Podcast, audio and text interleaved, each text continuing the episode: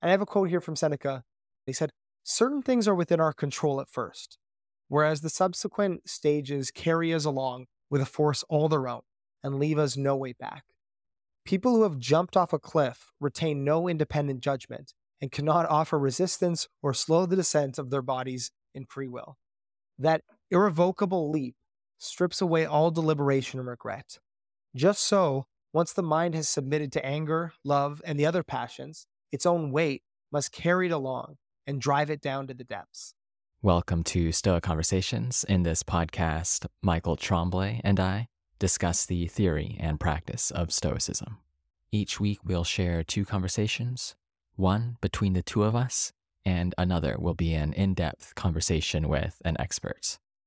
Sometimes you hear the slogan, if you're not angry, you're not paying attention. The Stoics did not agree. The Stoic view is explicitly anti anger. Anger is always bad. If you are angry, you're not seeing things as they are. In this conversation, that's what Michael and I talk about. Michael put together a clear and engaging presentation on the Stoic philosophy of anger, its harm, and grounds it in Seneca's work, De Ira on Anger. We start with that and then we move to discuss reasons people give to justify anger. Some say that anger is helpful, necessary, or justified in and of itself. Seneca addressed all of these points we hear today hundreds of years ago. We talk about what he said in response to these pro anger cases and our takes on his answers. Here is our conversation. Welcome to Stoa Conversations. My name is Caleb Ontiveros. And I'm Michael Tremblay. And today we're going to be talking about Stoicism and anger. Michael put in some preparatory notes, so I'll hand it off to him. Yeah, so talking today, we want to cover four points today that I put some research into and, and hit on this topic of Stoicism and anger in general. First is really what is anger? What do the Stoics think anger is? Why it comes up? Why it occurs? What it what it means to be an angry person or to feel anger. Second is this argument about why it is always bad. Stoic position on anger is that as a passion, it's never a good thing. There's some contemporary arguments that maybe anger is motivational. Maybe it's good to be angry because it shows you care about something. You know, it's very wrong to not be angry in the face of injustice. We, you, we hear these arguments today, just as the those arguments were made in ancient Rome. So you're going to go over the Stoic objections to those to those arguments, the Stoic counters to those arguments. So the Stoic thinking about why anger is always wrong. Then, depending on how long that discussion happens, Caleb will will go into some practical ways to eliminate anger. Depending on the discussion, we might we might save that for a part two, but we'll look at that. And then finally, comments and criticisms, kind of our reflection on this Stoic position on anger. And I, I like anger because it's an interesting emotion for the reasons I was just talking about. Is that in one hand, we can think of this stereotype or this paradigm of the angry individual in a negative way. I would say, wow, look how, look, you know, that's that person who gets frustrated in traffic. Maybe they get frustrated over trivial things, or maybe their anger is aggressive, or maybe they're very vindictive. And we have that kind of model of anger. But there's also this model of anger, righteous anger, um, indignance in the face of injustice. There's also this model of anger being a, good thing in some senses. So it's a complicated emotion it's also a very intense emotion. It's an emotion that has a real distorting effect on on on your entire life or the moment that you that you're in it at the very least. And so therapeutic approaches to it, eliminating anger is very important if you if you want to not succumb to those effects. But then also how should we live in response to it? Should we succumb under its effects if it's righteous, if it's appropriate, or should we strive to never be angry no matter what? And these are the questions Stoics took really seriously about the therapy and the philosophical approach to anger. So I wanted to I wanted to dig into it. And it's not an abstract thing, it's not a remote thing. We all experience this every day, or we all confront this experience every day. It's not abstract like justice or something. It's it's it's this part of our living. So that's that's a reason that I wanted to dig into it. I should say the main text I'm working from is Seneca's On Anger. When we talk about Seneca, we talk a lot about his letters on ethics, his letters to Lucilius, this is a different work by Seneca. This is a short this is a short work that he did specifically on anger as an emotion. So that's the one we'll be focusing on. I'm going to be using Robert Kaster and Martha Nussbaum's recent translation for Chicago University Press. That is, I think, a great translation. And if you're looking for one to dig into more after this show, that's the one that I would recommend. And I'm going to be synthesizing a lot of their work and their commentary that's coming from this book. So some of it's going to be my own perspective from from what I bring in, knowing about the Stoics. Some of this is going to be what Seneca says, and then some of it will be presenting Nussbaum and Kaster's interpretation of Seneca. So with with that out of the way, anything you want to add before we jump into it? Yeah, I'm excited to cover this. So I think anger is a good emotion to cover because it's something everyone encounters, of course. The Stoics were ahead of the game in terms of theorizing and providing practical resources for people to avoid anger. And one aspect that makes it different from some other negative emotions we cover is that many people will come to the Stoics because they experience a personal crisis of some sort. Perhaps they are experiencing a period of anxiety or grief or general set of setbacks. But we hear less about people coming to Stoicism because they have anger issues. There are some counterexamples that come to mind, but it's not something that people experience often go out looking for help or aid, in part because there are reasons or justifications people often give for the emotion. But the Stoic view on it is hardcore in the sense that they truly believe anger is never good. Uh, so that's something we, we should cover and think through. Yeah, great. I think that's a good point. It's a complicated relationship with anger, as you said, because people often feel it's justified, or at least, as I was saying, justified in some cases. And then there becomes a confusion. Does that case apply? Is this one of those cases where it's okay to be angry? But I think anybody who's who's really held anger on in their personal life knows the distorting effects, the unpleasant effect of kind of carrying that with you and the benefit of eliminating it. But in this, we'll see. I'll jump into it now, but the Stoic argument is going to be, you know, we're not just eliminating it for, because we'll feel better. We're also eliminating it because it turns out those reasons you thought for it being justified are not actually the case, will be the Stoic position. So let's start off with what is anger. We have a earlier episode on, it's actually our first episode, episode one, on what the Stoics thought on emotions. That takes me back. It's a flashback. But I'll, I'll cover it really quickly here. So, emotions for the Stoic, there's this cognitive view of emotions, right? Which is this view that emotions, there's some debate in the earlier Stoic school, either are or are the direct result of value judgments. I think that philosophical debate, I'm not really sure how important it is whether we say emotions and passions are value judgments or they're the direct result of them. But either way, there's this there's this necessary connection between value judgments and emotional responses. And that's that's important for two reasons. One is that it's a direct pushback to people like Plato, um, who would say we have a divided soul and that emotions are generate can be generated maybe irrationally or by the part of our soul that isn't reason. And then reason combats them or tries to control them. The Stoics say, no, no, this is not at all the case. What you do is you is you make a value judgment through your reason. You judge a situation to be a certain way, and then you experience an emotion because of that. I use the tool emotion pretty interchangeably with passions, but the Stoics have this differentiation between passions, pathe, and then good feelings, eupathe. I think I call both of those emotions roughly. Passions, pathe are always bad. That's because they're false value judgments. They're they're they're feelings you experience when you represent the world incorrectly or you think the world is is, is a way that it's not, you eupathe are good. They're value judgments you make that are accurate, that create feelings that, you know, correspond with the way the world is. So that's that's a really quick, you know, cognitive view of emotions. If you, if you want more of that, you can go back to episode one.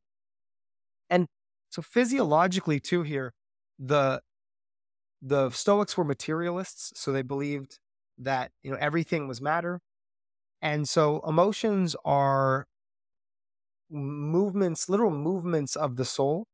So they they they describe passions, you know, passions like anger as kind of the expansion of the soul towards some objective, and then something like you know sadness or grief is the constriction of the soul. So there are these kind of movements of the soul, the soul being matter that imbues your body. It's the the the breath that goes through your body. And then when you experience that contraction or expansion, that has certain physiological effects. So that's why you see, you know, your face would flush, you might start shaking. If you're angry, for example, your heart rate might go up. That's because when you're experiencing a passion, experiencing anger, you're experiencing an actual physiological response. So they were they were really you know earlier psychologists in this sense by saying by tying the, the passions really closely with our physiological responses and changes in our bodies, not just changes in our mind or our soul or our spirit or whatever anyone else might might call it at that at the time. So an important thing, another important thing to note about passions, and part of the reason why the Stoics were so against them, is while passions begin with reason. So I make a judgment. Let's say, you know, I, we, are talking about anger today. So I'll, I'll do an example. Somebody insults you. They call you, you know, they say you, you, you got a silly, you're wearing a silly hat. You know, you look really dumb today. And you think, well, that's a, that's a bad thing. Somebody's harmed me. That person deserves retribution. They deserve punishment for harming me. That's the right thing to do. And that's a value judgment, right? This person deserves to be harmed because they've harmed me. And that causes an expansion of your soul. And the the the really dangerous part of passions on the Stoic account is because your even though reason began that process, because passions are a physical response, they're an expansion of your soul, there's a kind of momentum that comes with them. And that momentum of that expansion has a distorting effect on your ability to reason later on. So if you succumb to anger, you get in this you get in this mode of anger even though this is a thing that's even though it is your reason that caused it to begin you're now you now lose control of reason because the momentum of this expansion has to kind of run its course and the metaphor the stoics would use for this they give this the example of running downhill or beginning to run and they say look you you decide to start running but once you start running you can't just stop in the moment the momentum carries you along. So even if you, you're saying, well, I got to stop running, I, I, shouldn't be angry. This is a silly reason to be angry. The passion ca- carries you along, it continues along. And that was really dangerous for the Stoics because even though everything came down to value judgments, everything comes down to reason, there's no irrational part of yourself. The momentum of reason and the pulling of, of the passions can, can distort that reason and prevent it from act, acting appropriately. So that's, that's a, Stoicism 101 really quickly. Anything for you to add before I, I, I carry on? No, I don't have anything to add on, on that front. Yeah, that was well, well put. Cool. So that's a, that's an overview of emotions and the danger of passions. So now what is anger? Well, anger is a type of emotion.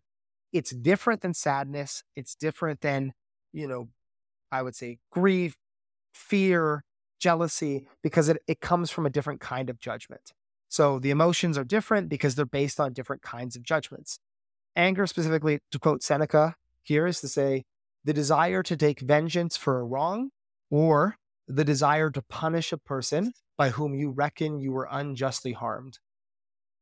I would say you probably would want to expand that out to you being unjustly harmed or someone else you care about being unjustly harmed. That might fall into that first definition the desire to take vengeance for a wrong. So, anger is the judgment that you were harmed, that's it's appropriate or good to take vengeance on someone for that harm as well. There so so how does anger work then if that's what anger is? What is the what's the process? Um, the process here oh one thing i should add before i move forward excuse me. I've been talking about passions and eupathe good feelings there's also another distinction here for the stoics which is proto passions so proto passions are kind of pre emotions so the, the, these pre-emotions you feel, you experience, they're biologically necessary as as animal as rational animals, but they're comparatively weaker. So a proto-passion would be the example of you flinch from lightning versus your friend who is genuinely afraid from the storm. So you might be going through a storm with a friend, lightning strikes, you're going to flinch every time lightning strikes, but that's different than your friend who's having an anxiety attack or being very concerned. That person's experiencing a passion. You're experiencing proto passions every time the lightning goes off, but then those reside. So I wanted to go through here what Seneca says on the that with that conceptual framework in place, I want to go through what Seneca said about how anger works bit by bit. And I think you'll be able to make sense of it, or anybody listening be able to make sense of it with that conceptual background in place. So, how does anger work? This is to quote Seneca. He says, First, there's an involuntary movement, a preparation for the passion, as it were, and a kind of threatening single, signal. That's that proto passion we were just talking about. Then there's a second movement, accompanied by an expression of will not yet stubbornly resolved, to the effect that I should be avenged since I've been harmed, or this man should be punished since he's committed a crime. So there's that proto passion first. Then the second movement is you you experience the you reflecting upon the kind of judgment that would lead itself fully to anger if you agreed upon it. You're you you experience the expression or the the cognition of I should be avenged since I've been harmed. And then Seneca goes on, the third movement's already out of control. It desires vengeance, not if it's appropriate, but come what may, having thro- overthrown reason. So to go over that again, three movements. Proto passion we all receive in similar kinds of situations. Second is is an assent to a judgment, so cognition that I should be avenged since I've been harmed. And then we assent to it, we experience that second movement. And then third, that assent results in a passion. That's the third movement, which then seeks revenge regardless of, of how we reason moving forward. So I think that's cool. Those, that's the conceptual framework of how of how anger occurs. That's the three step process. It can it can seem complicated, but when we lay it out like that again, proto passion, assent to a judgment, and then once you once you're in the thrall of that judgment, the movement is just carrying you along. The anger is taking you along in that process. So that at a really high level is what is anger. It's nothing. It's nothing irrational. It's nothing to do with kind of the spirit or the soul in a non-rational way. It is it is an assent to a judgment that we've been harmed and it's it's appropriate to get revenge or some injustice has happened and it's appropriate to get revenge. And then it's also the experiencing of that of that passion moving forward.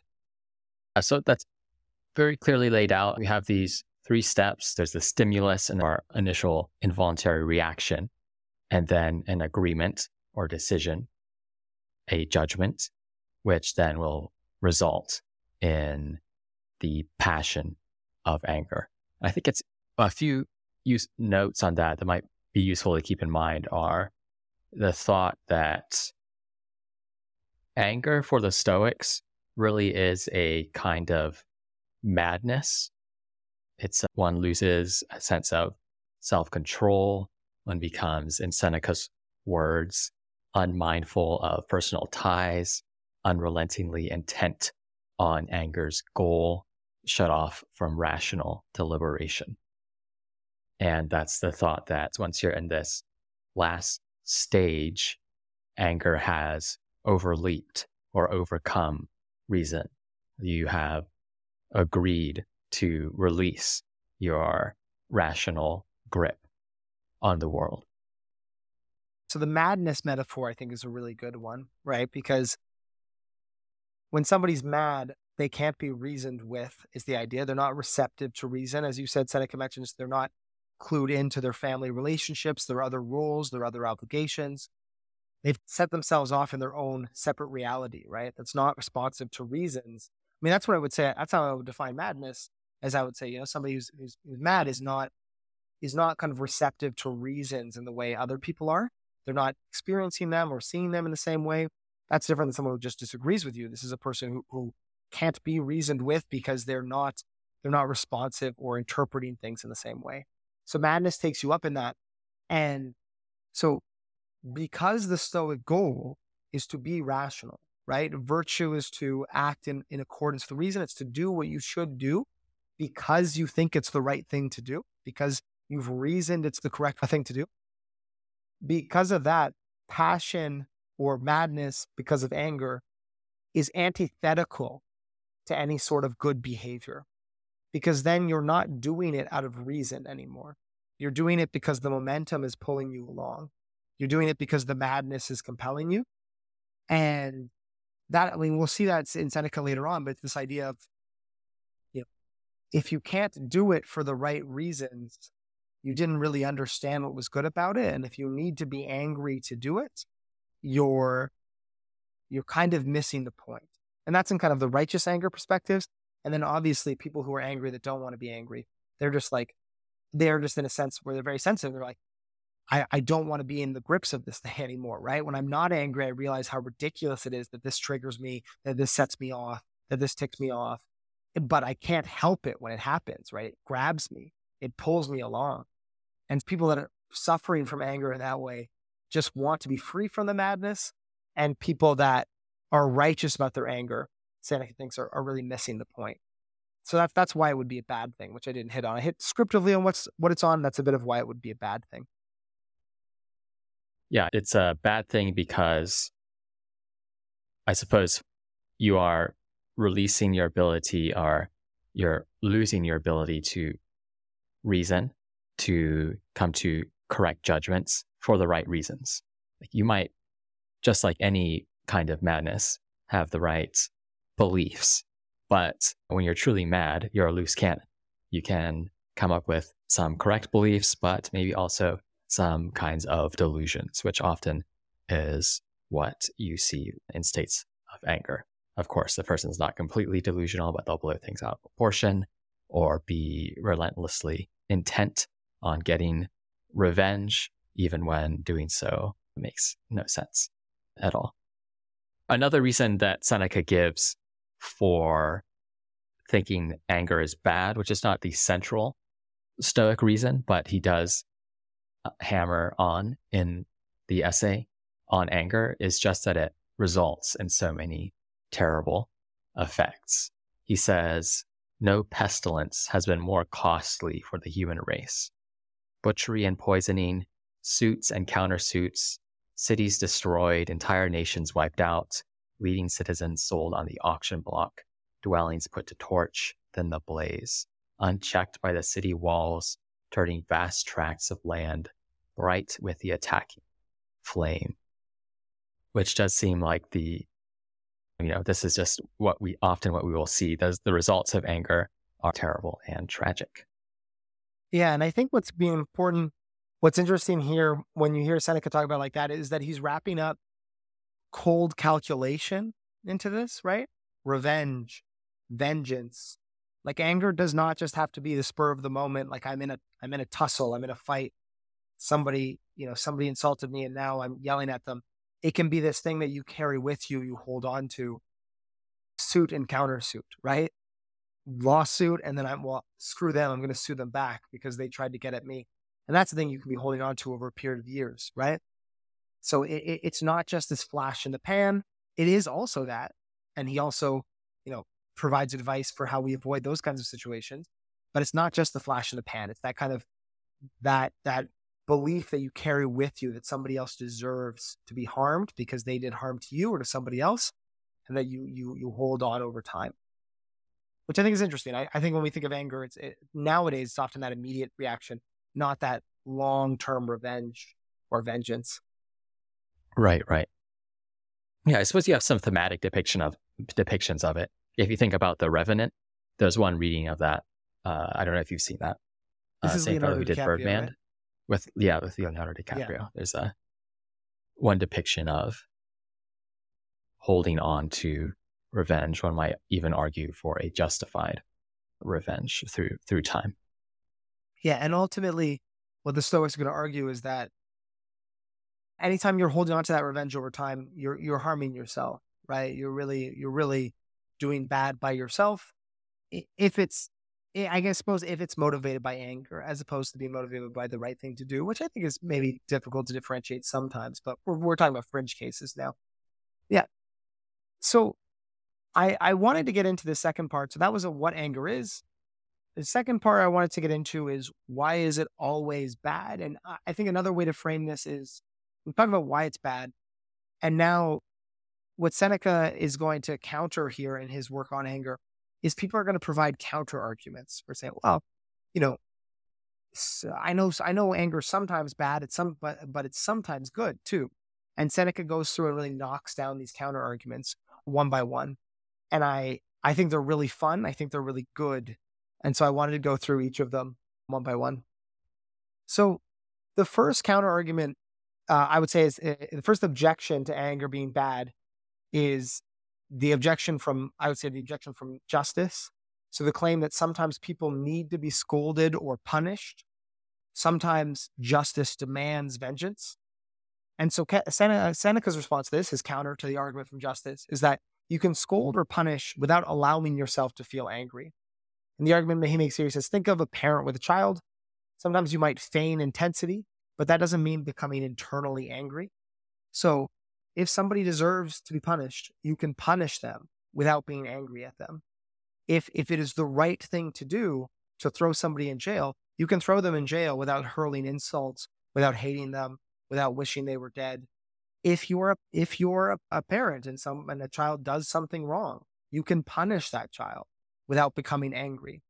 And so in each of these cases, you can do what justice demands of you without necessarily succumbing without succumbing to anger. Anger isn't necessary to to get to that to get to that other state and to do what is best for either your relationships or for the other person.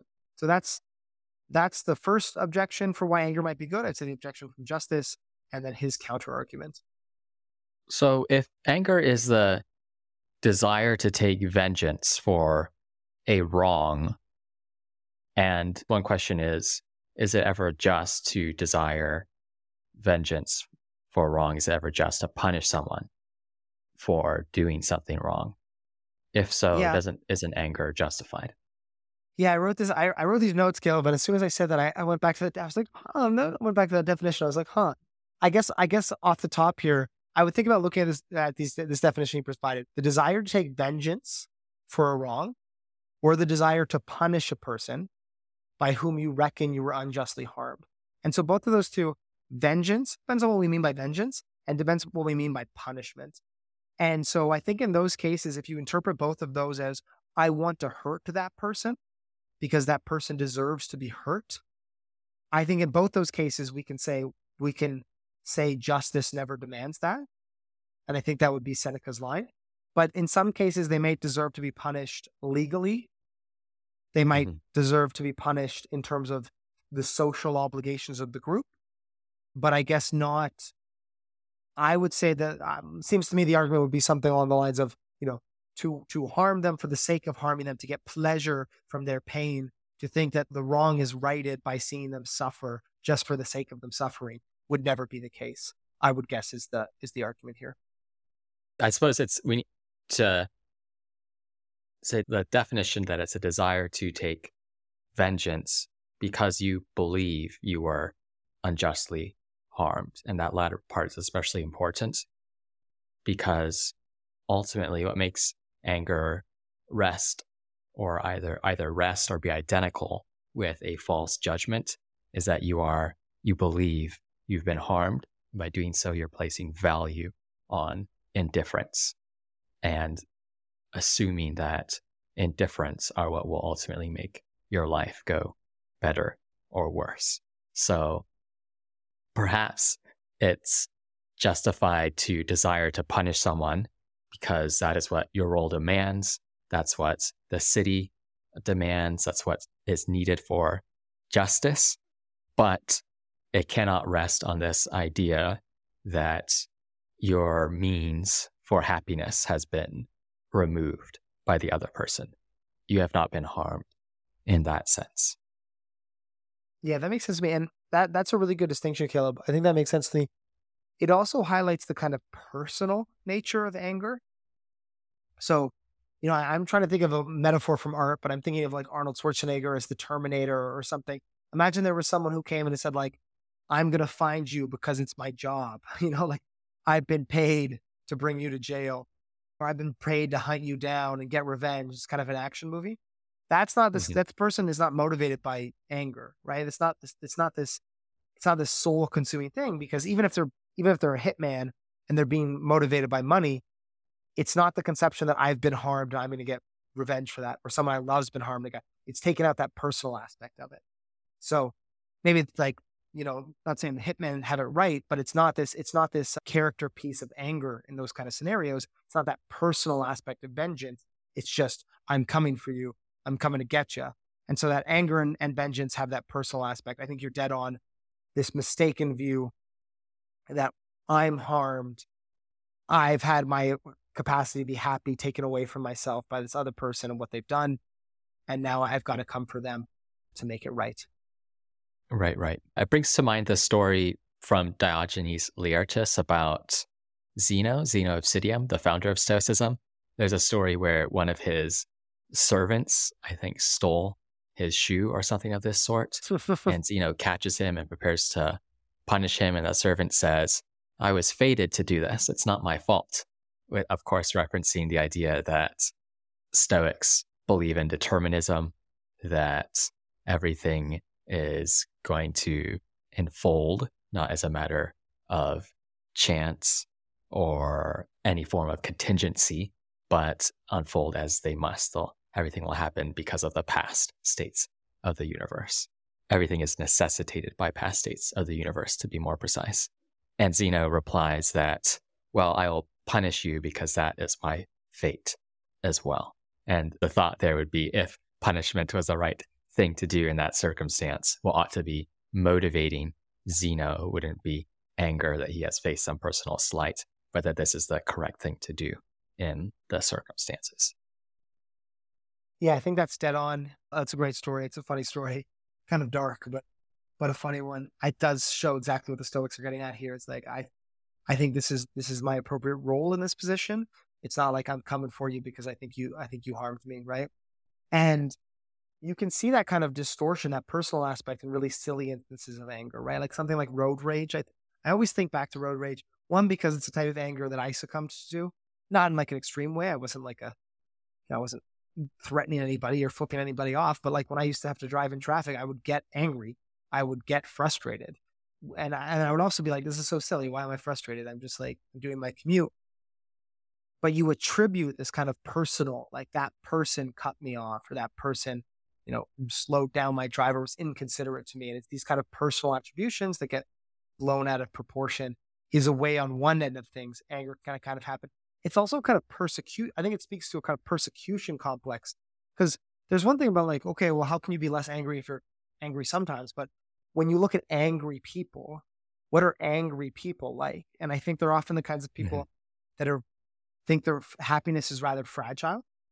Think think that it's pretty dependent on other people, or have a kind of persecution complex or a kind of that can sometimes manifest in a blaming co- co- complex like wow you did this terrible thing. How could you do that? How could and it, this it's this really kind of hyper obsession on themselves and how they're being harmed. That's anecdotal you know i don't have a i don't have a advanced psychology background but that's kind of my anecdotal reading of angry people.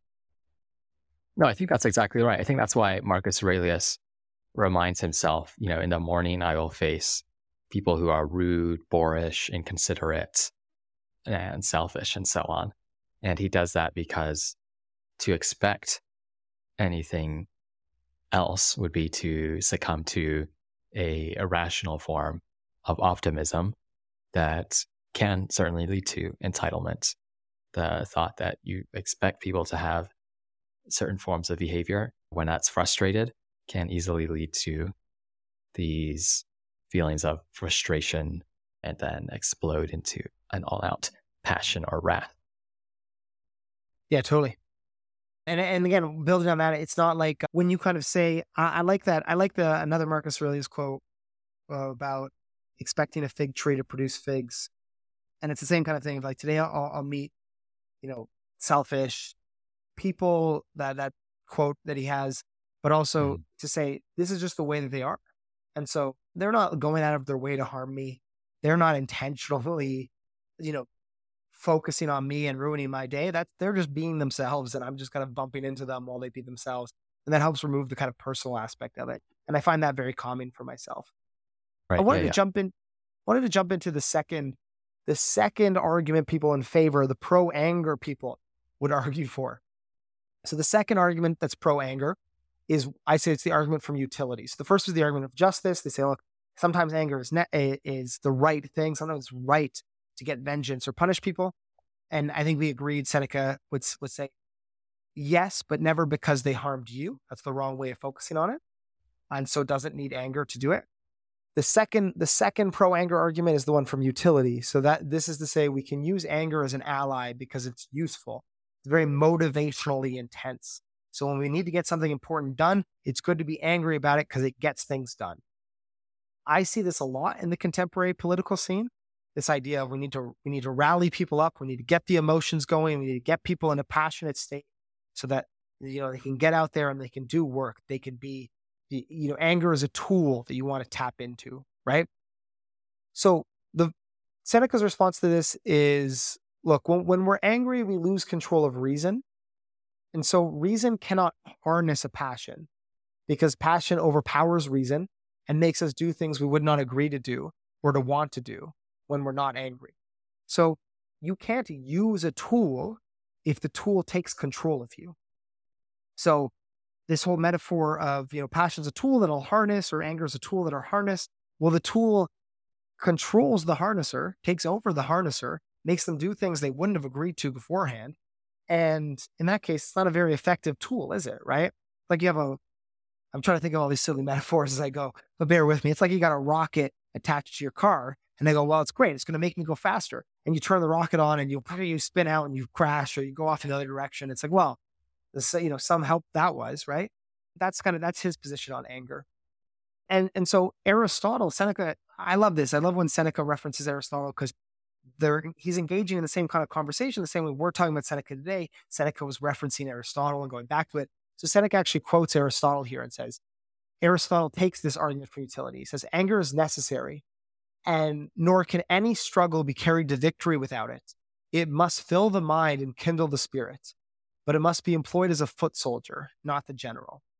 So Aristotle's quote here from Seneca is that Plato idea that it's a tool to be harnessed, harnessed. You can't do anything good without it, but it's got to be the foot soldier, can't be the general. Reason has to be in control. Seneca says, look, this is this is wrong. Consider the and what Seneca says is consider barbarians who are better fighters than the Romans, but lose because they're angry. They're not cold and impassionate, Seneca says, like the Roman army. Or we think of gladiators who win because of their skill, but lose when they get enraged. So he says, look, this this idea that you do better when you're angry, this is not there's no evidence for this empirically. When we look at empirical examples, when we go out and we look into the world, we say, look, look, you know, you want to use this example of battle, Aristotle? Well, look at look at the Romans against the barbarians. The Romans win because they're not angry, even though they would lose in hand to hand combat. Look at gladiators. The ones that win are the ones that stay cool, calm, and collected. So your argument, it, it doesn't bear out in reality. That's Seneca's response to the argument from utility. Right, right. An explicit strategy in sports and competitive sports is to try and enrage your opponent so that they make a mistake. Yeah, it's not to try, you know, put them in a state where they're reasoning calmly. Practice Stoicism with Stoa. Stoa combines the ancient philosophy of Stoicism with meditation in a practical meditation app. It includes hundreds of hours of exercises, lessons, and conversations to help you live a happier life. Here's what our users are saying I'm new to Stoicism and wanted to dive deeper with guidance. This is it. I love the meditations. I've practiced meditations with other apps, but this just seems to be more impactful. Life changer. With Stoa, you can really get a sense of how to take yourself out of your thoughts and get a sense of how to handle different, difficult situations. Find it available for free download in the Play Store and App Store. Something else he says that is very insightful here, which is is a thought that if one listens to reasons and follows where it leads, it's no longer anger, which has defiance as its defining trait.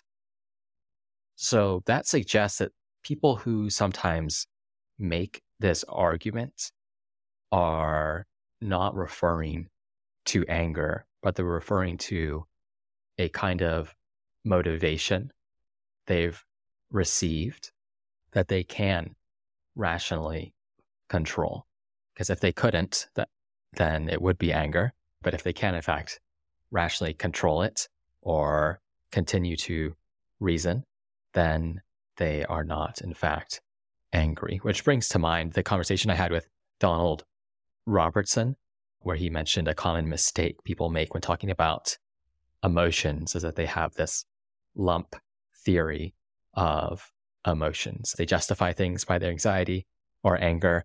But if you really drill down into what's going on, if you get specific, often there's many different ingredients that make up what we call anxiety, what we call anger.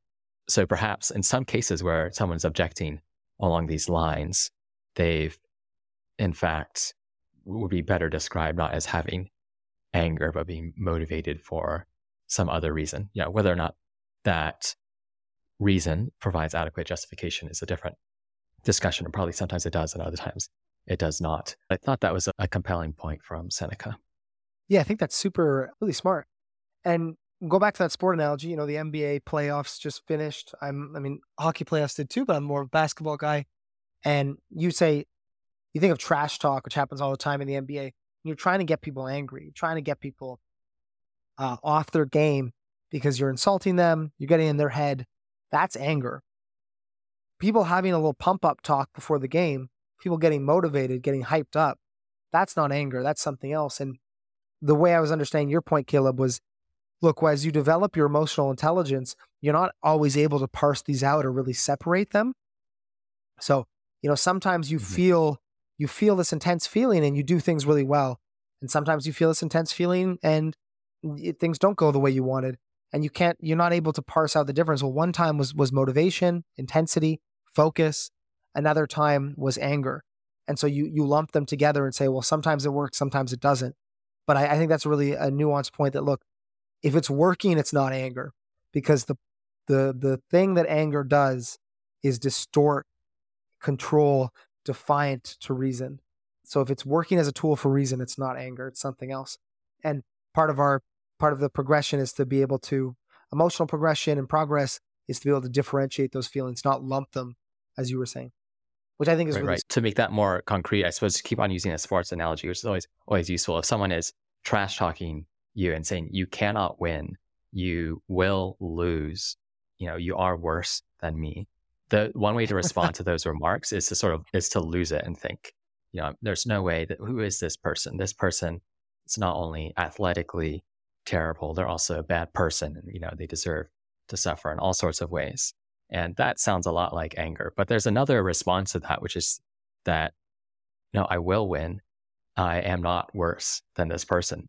And objectively, those statements can be made true, but it takes some amount of emotional intelligence to distinguish between that first reaction, which is closer to a blow up, and the second one, which is a different form of motivation.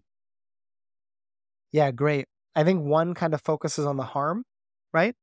What is this person saying? How can this person be lying? Who what right do they have to say these things to me? And then the other is just a kind of way of refocusing yourself and being like, well, I am better. I will win. I will prove this person wrong. None of those statements really have harm in them. I think that, right, right. that that's probably a key differentiator. So moving on, because I got I have two more of these. I think they're quite fun. So the third objection or the third pro anger argument is one that that Seneca knocks down. Is I would say the argument from harmlessness. So this would be we don't need to abstain from anger entirely because people can control themselves by, by anger. So it's kind of say, hey, why why are you blowing this up into such a big deal? Calling anger a temporary madness, calling it so defiant. You know, anger is not that big of a deal. Sometimes I'm angry, and that's just that's just part of life. That's okay. Not a thing I need to never feel. It's not a thing I need to always avoid. Right? Kind of downplaying the significance. And so uh, Seneca's response here is look, like if if reason is dictating your behavior, then you didn't need anger in the first place. So if reason is dict if you're still in control, then there was no there was no benefit to having anger. You could have gone without it and things would have been the exact same. If you're not in control, then anger is actually harmful. So Seneca's point here would be is to rephrase that, I would say is something along the lines of why risk it? If if it's if it's there but harm harmless i would say it's not really anger but also there's no point in it being there at all because you're just being rational. And if it's if it's there and it and is adding harm well then there's a problem. And i have a quote here from seneca that i thought was a really good one he said certain things are within our control at first, whereas the subsequent stages carry us along with a force all their own and leave us no way back. People who have jumped off a cliff retain no independent judgment and cannot offer resistance or slow the descent of their bodies in free will. That irrevocable leap strips away all deliberation and regret. Just so, once the mind has submitted to anger, love, and the other passions, its own weight must carry it along and drive it down to the depths.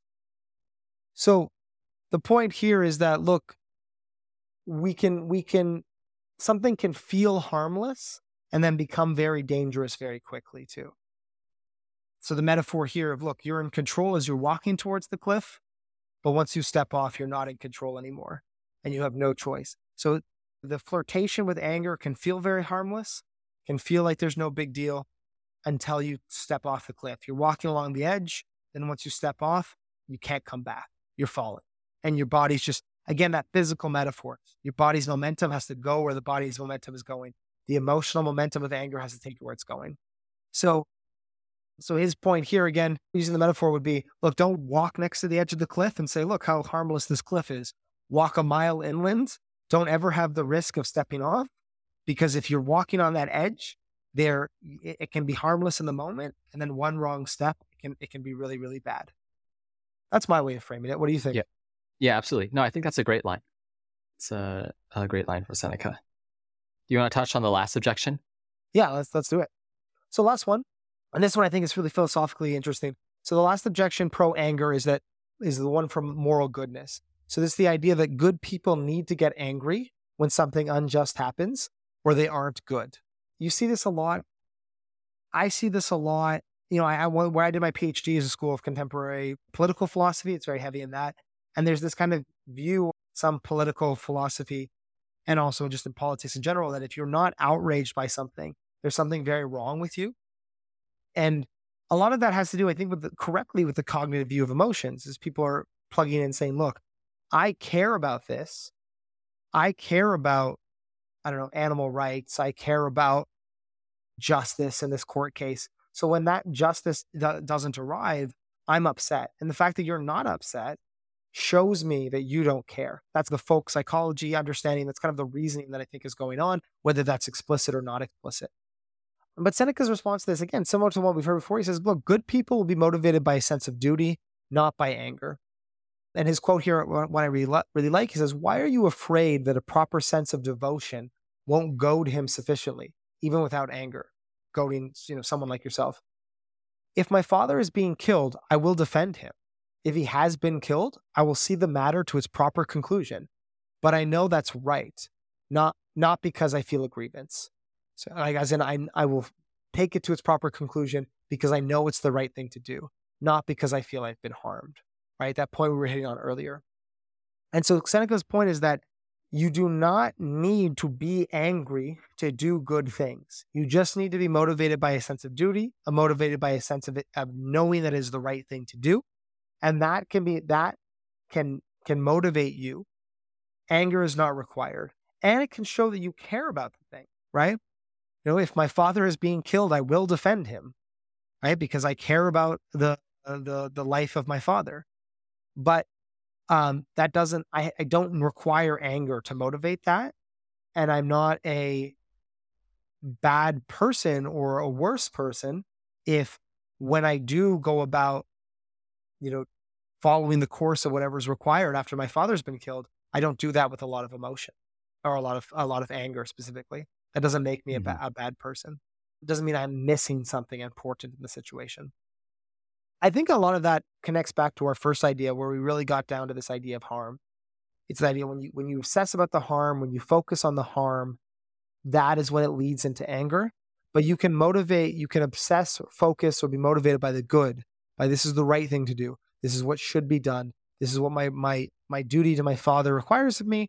This is what my duty to, you know, another human being I see being harmed requires of me. You can be motivated by that, not by this by by this negative conception of harm. And so you can be a good person without being an angry person. You can be a, a politically effective person, an interpersonally helpful person, somebody who goes a, around correcting wrongs goes around caring about other people without having to be an angry person. And I think that's a really beautiful emotional picture to uh, to aspire to. That again, just going back to that line, if my father is being killed, I will defend him. If he has been killed, I'll see the matter to a proper conclusion. But I'll do it because I know that it's right, not because I feel a grievance. I really love that image. It's something that I I try to focus on myself. Yeah, I think what it does is that it's a it calls, it makes a demand for Stoics to communicate, to show that they care about people, that the people they're surrounded with. It's this objection is similar to objections people have to the Stoic attitude about grief. I think there's a common view that you know you ought to bind your welfare to the welfare of other people, and when they are grieving, you should grieve as well. When they have been unjustly treated and are angry, you should share in that anger. And the way you communicate your love, your care for the other person is in part because you've bound up your welfare to experience these negative emotions when the other person is experiencing them as well. And if the Stoic's not going to do that, the onus on them is to show that love or care in their actions and commitments otherwise. So that's that's I what I take away from this objection, which is for me the deepest objection to the stoic attitude towards anger and and their other negative emotions like grief as well. Yeah, I mean just the just to copy what you said, but just it, it really hit home to me. Yeah, Caleb, one of the things I love about this doing this podcast with you is it's not just it's not just it's not just sharing things we already know. I find these discussions really help kind of push my understanding forward. I mean, this is one of those cases. I, I really love that picture of what you just said about, you know, you got to show you're a good person through your actions, right? You got to show you're correctly oriented. You care about the right things through your actions. So it's one thing, you know, it's fine to not get angry, but you need to, you can, you have to not get angry and then see the matter to its proper conclusion, right? It's fine to maybe to, this is the way I'm taking it. It's fine maybe to not grieve or to share that grief, but you should still take care of the person that's grieving, you know, maybe use your lack of grief to an advantage, which is, you know, help out with things they're not really able to do right now, take on extra responsibility. This idea of, look, I can, I, I, anger and grief are not necessities, but the Stoic ideal is not detachment and say, well, I'm not going to be angry or mm-hmm. grief, but I'm also not going to help you. That's that's wrong too. It doesn't. You don't need anger and grief to to be a good person or to be relating to the situation properly, but you do need to live up to the kind of those. You need, do need to act in a way that's proper in those kind of situations. Absolutely, excellent. Well, is there anything else you want to touch on? briefly? No, so I kind of I, I did for those listening a little I guess a little teaser for what's coming up next. Stay tuned for part two because we have Seneca's advice on how to eliminate anger. So it's kind of therapeutic advice, and then more comments, criticisms, perspectives from Caleb and I. So Caleb will will do that in another episode because we're, we're we try to keep these to to around 45 minutes to an hour but that'll be part two the therapeutic recommendations of Seneca in relation to anger today was what it was, how it works, and you know, counter arguments from the Stoic perspective for people that are pro anger or think anger has some sort of benefit in, su- in support of Seneca's position that anger is always bad. And that's it. Awesome. Thanks for putting this together. Yeah, thanks for listening, everyone. Thanks for listening to Stoa Conversations. If you found this conversation useful, please give us a rating on Apple, Spotify, or whatever podcast platform you use and share it with a friend. We are just starting this podcast, so every bit of help goes a long way. And I'd like to thank Michael Levy for graciously letting us use his music. Do check out his work at ancientlyre.com and please get in touch with us at stoa at stoameditation.com if you ever have any feedback or questions. Until next time.